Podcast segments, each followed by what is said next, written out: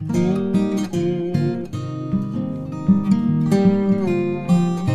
are listening to the Simple Living Made Simple podcast. My name is Stephanie, and I'm a wife, mother of four, and the creator of the blog Simple Living Made Simple, formerly Winging It on the Homestead. I am far from an expert, but I am learning and growing and figuring the simple living self sufficiency thing out as I go. I love to help encourage modern mothers to incorporate simple living and self sufficiency skills and knowledge into their busy lives. Join me this season as I interview homesteading experts on a variety of timely and important topics and share with you my appreciation for creating a homemade and homegrown life through gardening, food preservation, cooking from scratch, making your own products, all while keeping it all practical, intentional, and realistic. In this episode, we are going to be talking all about making homemade cheese. For this episode, I am speaking with Robin, the creator of Cheese from Scratch, an online business that empowers and teaches milkmaids as well as educates homestead cheesemakers around the world. Robin and her husband homestead and ranch in northern British Columbia, where they raise their three young children and work to grow the bulk of their own food. This was a really fun conversation with Robin. We were able to discuss all things cheese making, um, getting super simple, breaking it all the way down so that even if you've never started making cheese at home, you can get started and you can understand the crazy process that is cheese making. So let's go ahead and jump right in.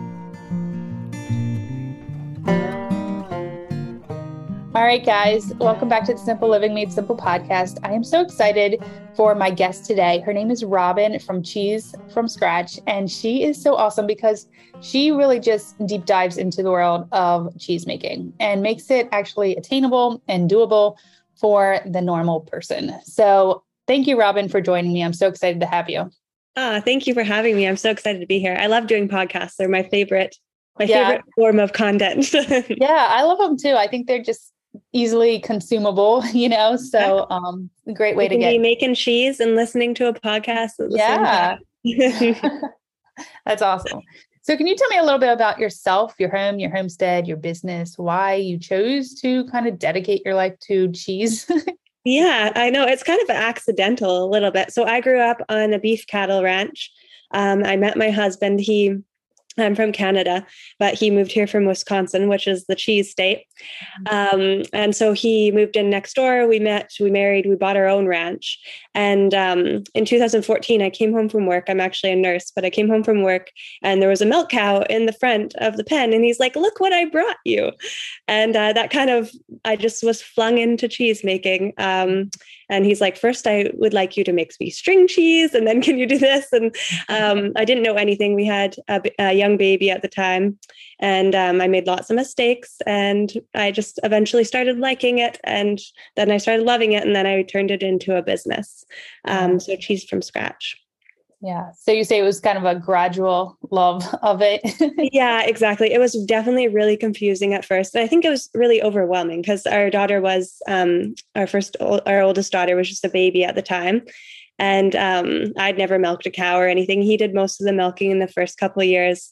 Um, and then I eventually took it on. But it was just like, it was really overwhelming at first. And I didn't know anybody that made cheese um, a lot of parts of the world, including Canada, like raw milk is really um, a really controlled substance. And um, I just always like I heard bad things about it, and so it just felt like I was doing something bad, and like nobody, I had nobody to like troubleshoot off of, and everything. Everything I learned was from books. So, um, yeah, it was definitely nerve wracking at first, but then I just yeah I did it so much, and I started to love it, and um, yeah, here I am. That's awesome. I think it's probably, like I said, I don't know anything about cheese making. I would love to get into it, but I think making cheese and then make actually making it like a part of your daily um like diet and it is completely different, which is something that I like following you for. Yeah, exactly. Like there's kind of um, when I started, there's kind of like two types of cheesemakers. There's um, information out there for commercial cheesemakers, like a ton of information for commercial cheesemakers, and then a ton of information for like hobby cheesemakers, people who just want to, you know, make cheese like they've got some time on a Saturday afternoon and they're going to just like do this as a hobby. Um, but there's not a lot of information out there for people that have a milk cow and are like, I need to do all of the other things on my homestead, but I also need to make cheese. I need to have a way of preserving this milk because that's really what cheese making is it's preserving milk. Um, and so yeah it was kind of cool to just come into um, creating my business and be able there's some information out there but being able to create content specifically for people that are working to try and fit it into their lifestyle and their homesteads. Yeah that's so cool.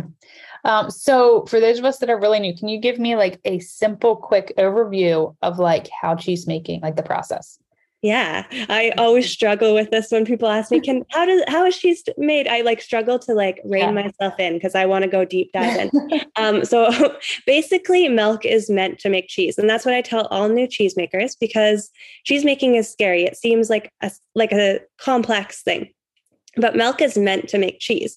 It's meant to come out of the udder. It's meant to go in that little calf stomach or that little goat stomach where it's nice and warm and acidic. There's enzymes in that, the lining of that calf stomach um, that interact with the milk. And in that calf stomach, it's meant to turn into cheese. And the reason for this is that um, the calf wouldn't be able to digest all of the nutrients that that milk has to offer if it didn't first turn into cheese. So when you're looking at cheese making as a newbie and you are looking in from the outside and you see all of these different recipes and you see all of these different things, it's really helpful to look back and be like, okay, this is just a natural process. And me as a cheesemaker, I have to come in and just try and follow that natural process as best I can. Um, so all cheese making pretty much starts out the same, where you've got your milk in the pot, you're warming it to a temperature that would it would naturally be. It would naturally be um, about like like 90 degrees, seven, or actually naturally be about 72 degrees, but you're warming it to a temperature that it would be when it comes into the little calf stomach. And then when it gets in that little calf stomach, what happens is there's bacteria in there. It's nice and warm and acidic. And so that's what you do as cheese making. Sometimes you are adding in vinegar to make it acidic, or sometimes you're adding in a bacteria, and that bacteria is going to make it acidic for you. Um, so that's caused by the bacteria feeding on the lactose in the milk and turning it into lactic acid. So um, that's kind of the second step of all cheese making recipes. And then you have it interacting with the enzymes in that little calf stomach. So that's the addition of rennet.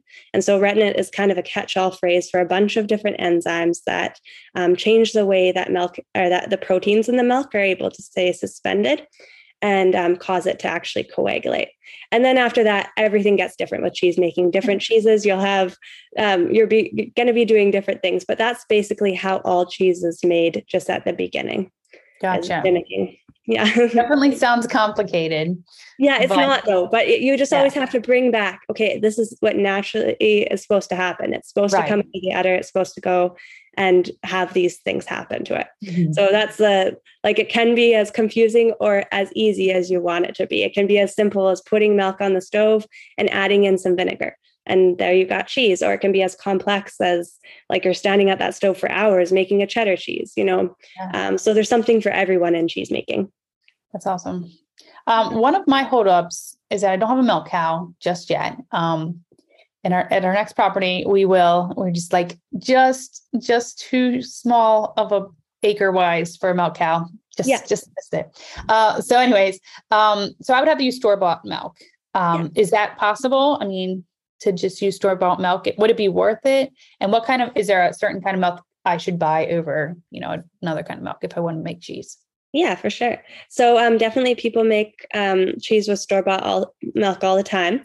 Um, there is a couple things that you want to keep in mind. So, like in my opinion, and that's like my like that's totally my opinion. Um, I think that raw milk is best for cheese making, um, but some people will say no, pasteurized milk is best for cheese making. So the takeaway from that is that they all work. Um, what can't be made into cheese is ultra pasteurized milk. So if you're going to be making cheese at home, make sure you're not using ultra pasteurized milk um, freshest milk is always the best. So I think I hear a lot from people like, isn't if you just like let your milk get old in the fridge, doesn't that turn to cheese? And that's exactly right. It does turn to cheese. But you, as a cheesemaker, want to start with the most blank slate that you can so you can turn it into what you want.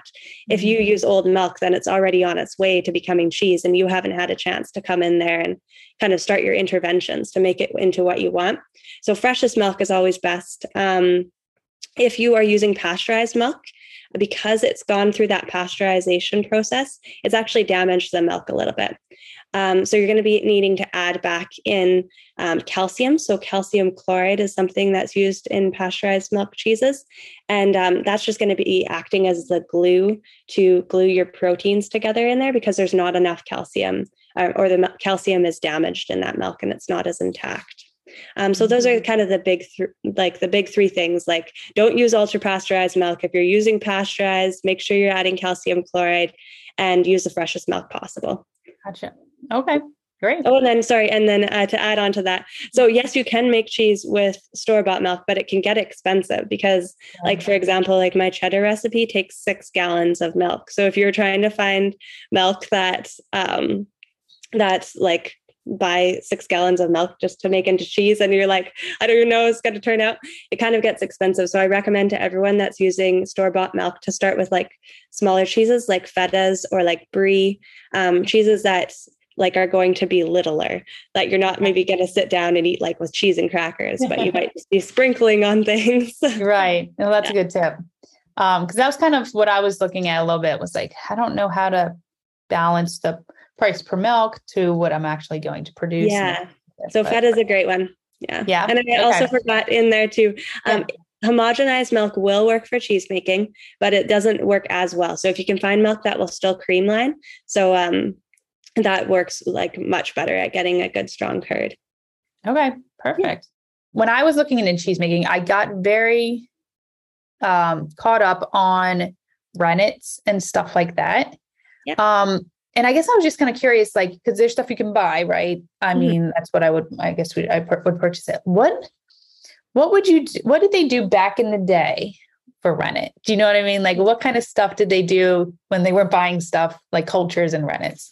Yeah. So I kind of went into the summer with um because there's natural rennet. So I kind yeah. of went in the summer with um into the summer with uh, goal of um, harvesting as much of my own natural rennet as I could. Mm-hmm. And it didn't work out. It's a whole long story.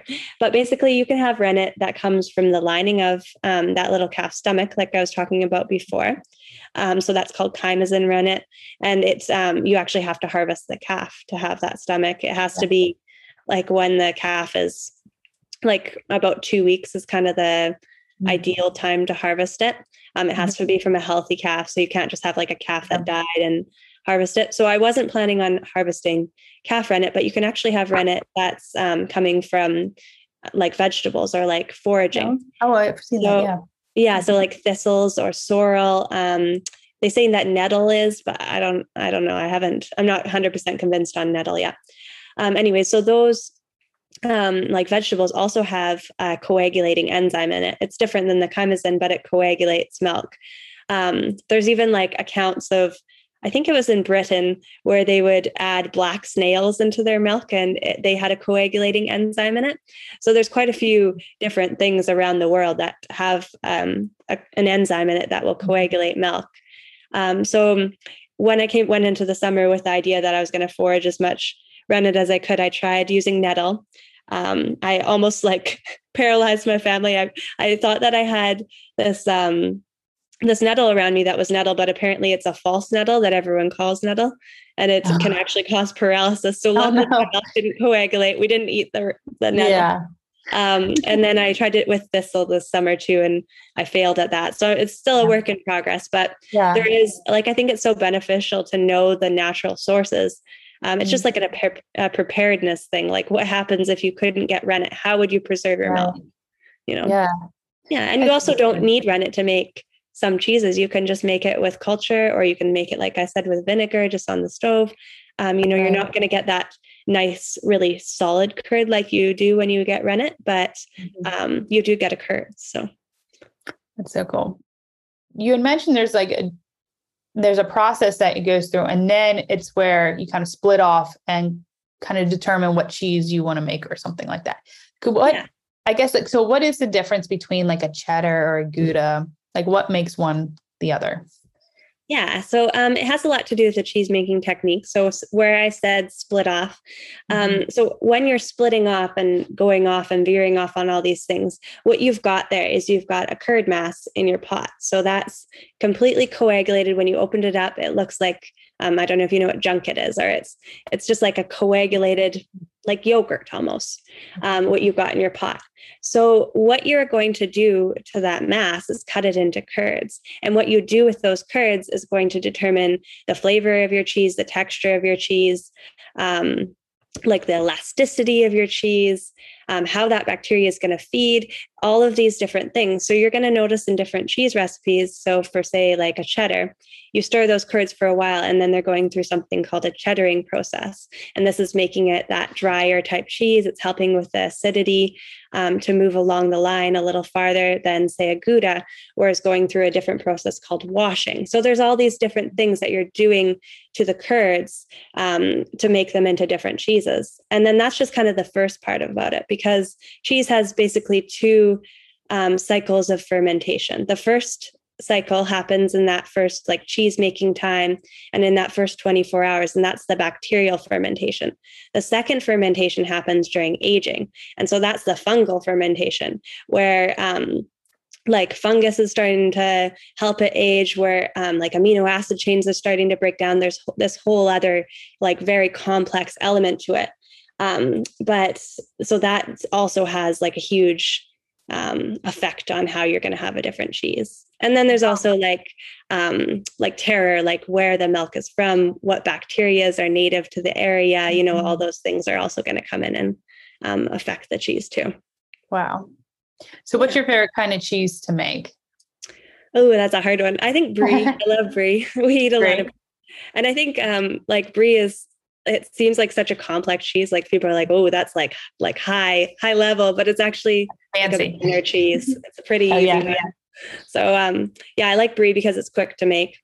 And yeah. then um, my family really likes like Colby and cheddars. Um, any kind of, I mean, we've got three kids. They're um, nine and under, and they just mm-hmm. want to eat like regular cheese that you would buy at the grocery store. You know, they they don't want anything too fancy. They'll eat brie, but I probably if I put a blue cheese in front of them, they wouldn't want to eat it. So right, um, yeah, just regular cheeses. oh. Uh, so one of the reasons I really love your Instagram is that you kind of show how you experiment with milk and cheese. You know, you kind of just do a bunch of different things and you document it. And I, I really think that's interesting in trying to figure out how like how it decomposes and breaks down. So can you talk like a little bit about how you deal with your cheese mistakes and some of that kind of stuff? Uh, milk milk is like an amazing food. Like it constantly surprises me. You think after like eight years of making cheese, you know, I would have like more of an idea of what the heck's going to happen, but right. like I always am surprised by certain things, and it.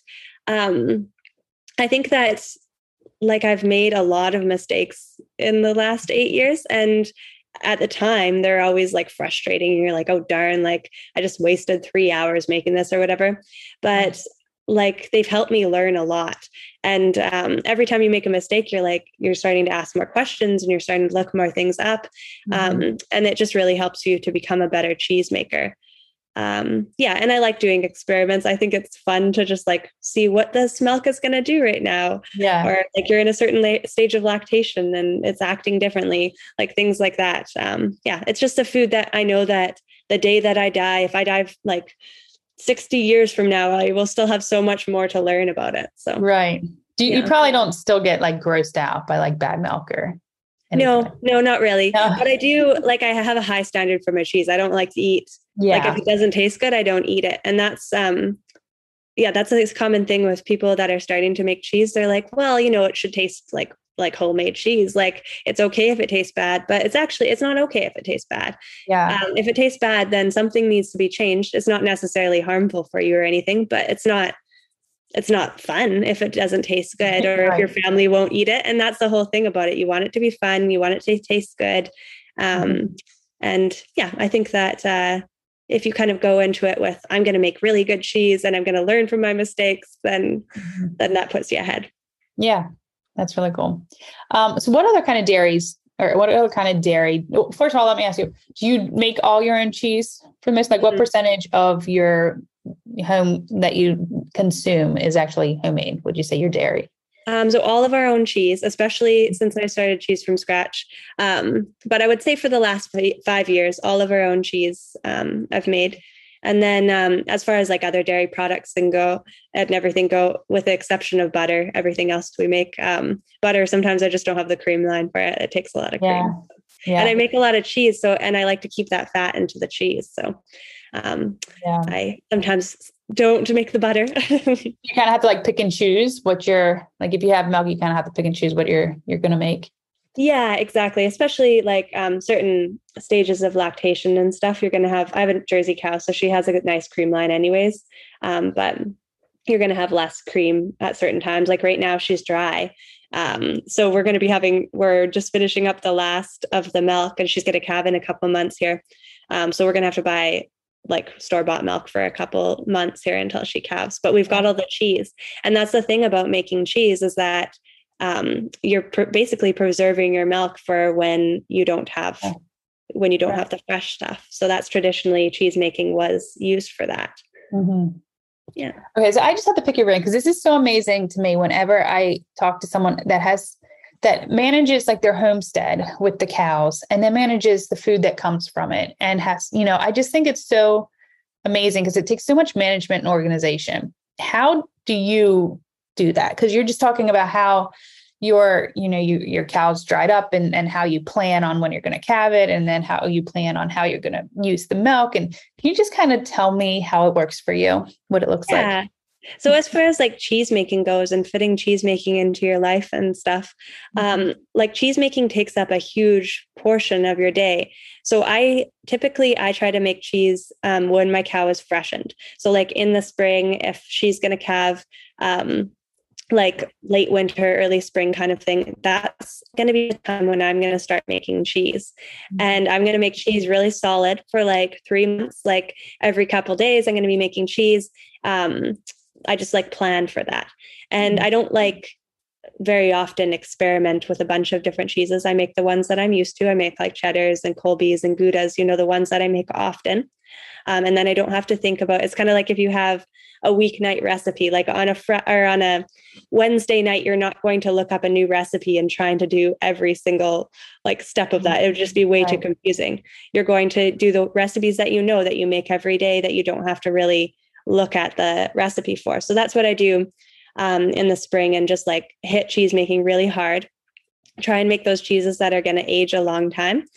Um, and then for the rest of the year, after I have like three months of solid cheese making, I make cheese here and there. Like I'll make brie mm-hmm. every, probably every week or every, or so like that. I'm not making like it's not a big cheese making time for me. So that's one way that I fit it into the homestead.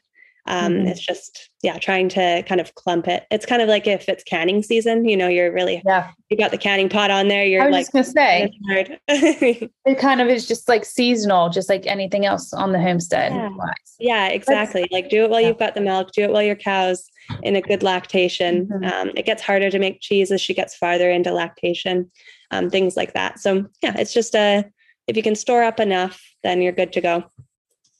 That's really cool.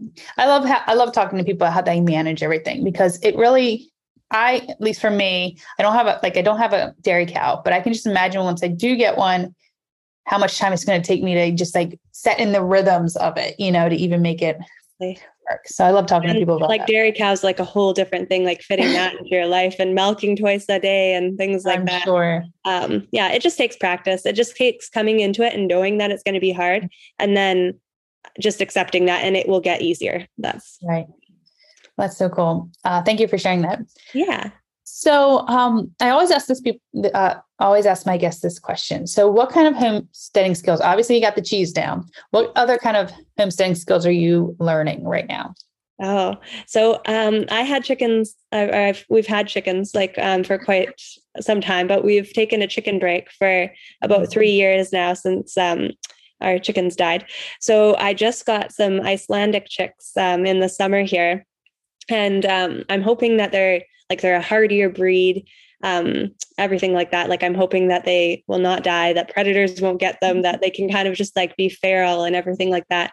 So I'm almost like relearning chickens. Like it was kind of funny because when we had chickens in the past, like I didn't really pay too much attention. I was like, oh, they're, you know, they're just chickens. They do their thing. But now I'm like finding myself like researching like how to tell which ones are roosters and which ones are, yeah. are uh, hens and like just like researching a bunch of these are like my fancy chickens. So I feel like I'm I'm rediving into chickens right now. It's my yeah. I'm doing on the homestead. That's cool. I think there's all I mean, I, I think there's always new stuff we're learning or trying to figure out. So I'd like to hear even seasoned homesteaders what it is new that they're they're trying to learn. Exactly. There's so much to learn. I just find the whole thing very interesting. Um, and I I guess because I haven't really jumped in to it, like actually doing it, it just seems complicated. So I think this is very helpful to kind of clear the air and make it simplified for people yeah. that are interested. I think it's good too, just to like jump in and like pick one mm-hmm. recipe. Like say you're going to pick feta and you go and you get all the ingredients to do that feta and then you just spend a morning like this is what i'm doing i'm just going to do that. And then you're going to feel so much more confident when you go on to a new, a new recipe because you yeah. basically get all the steps when you go through a recipe.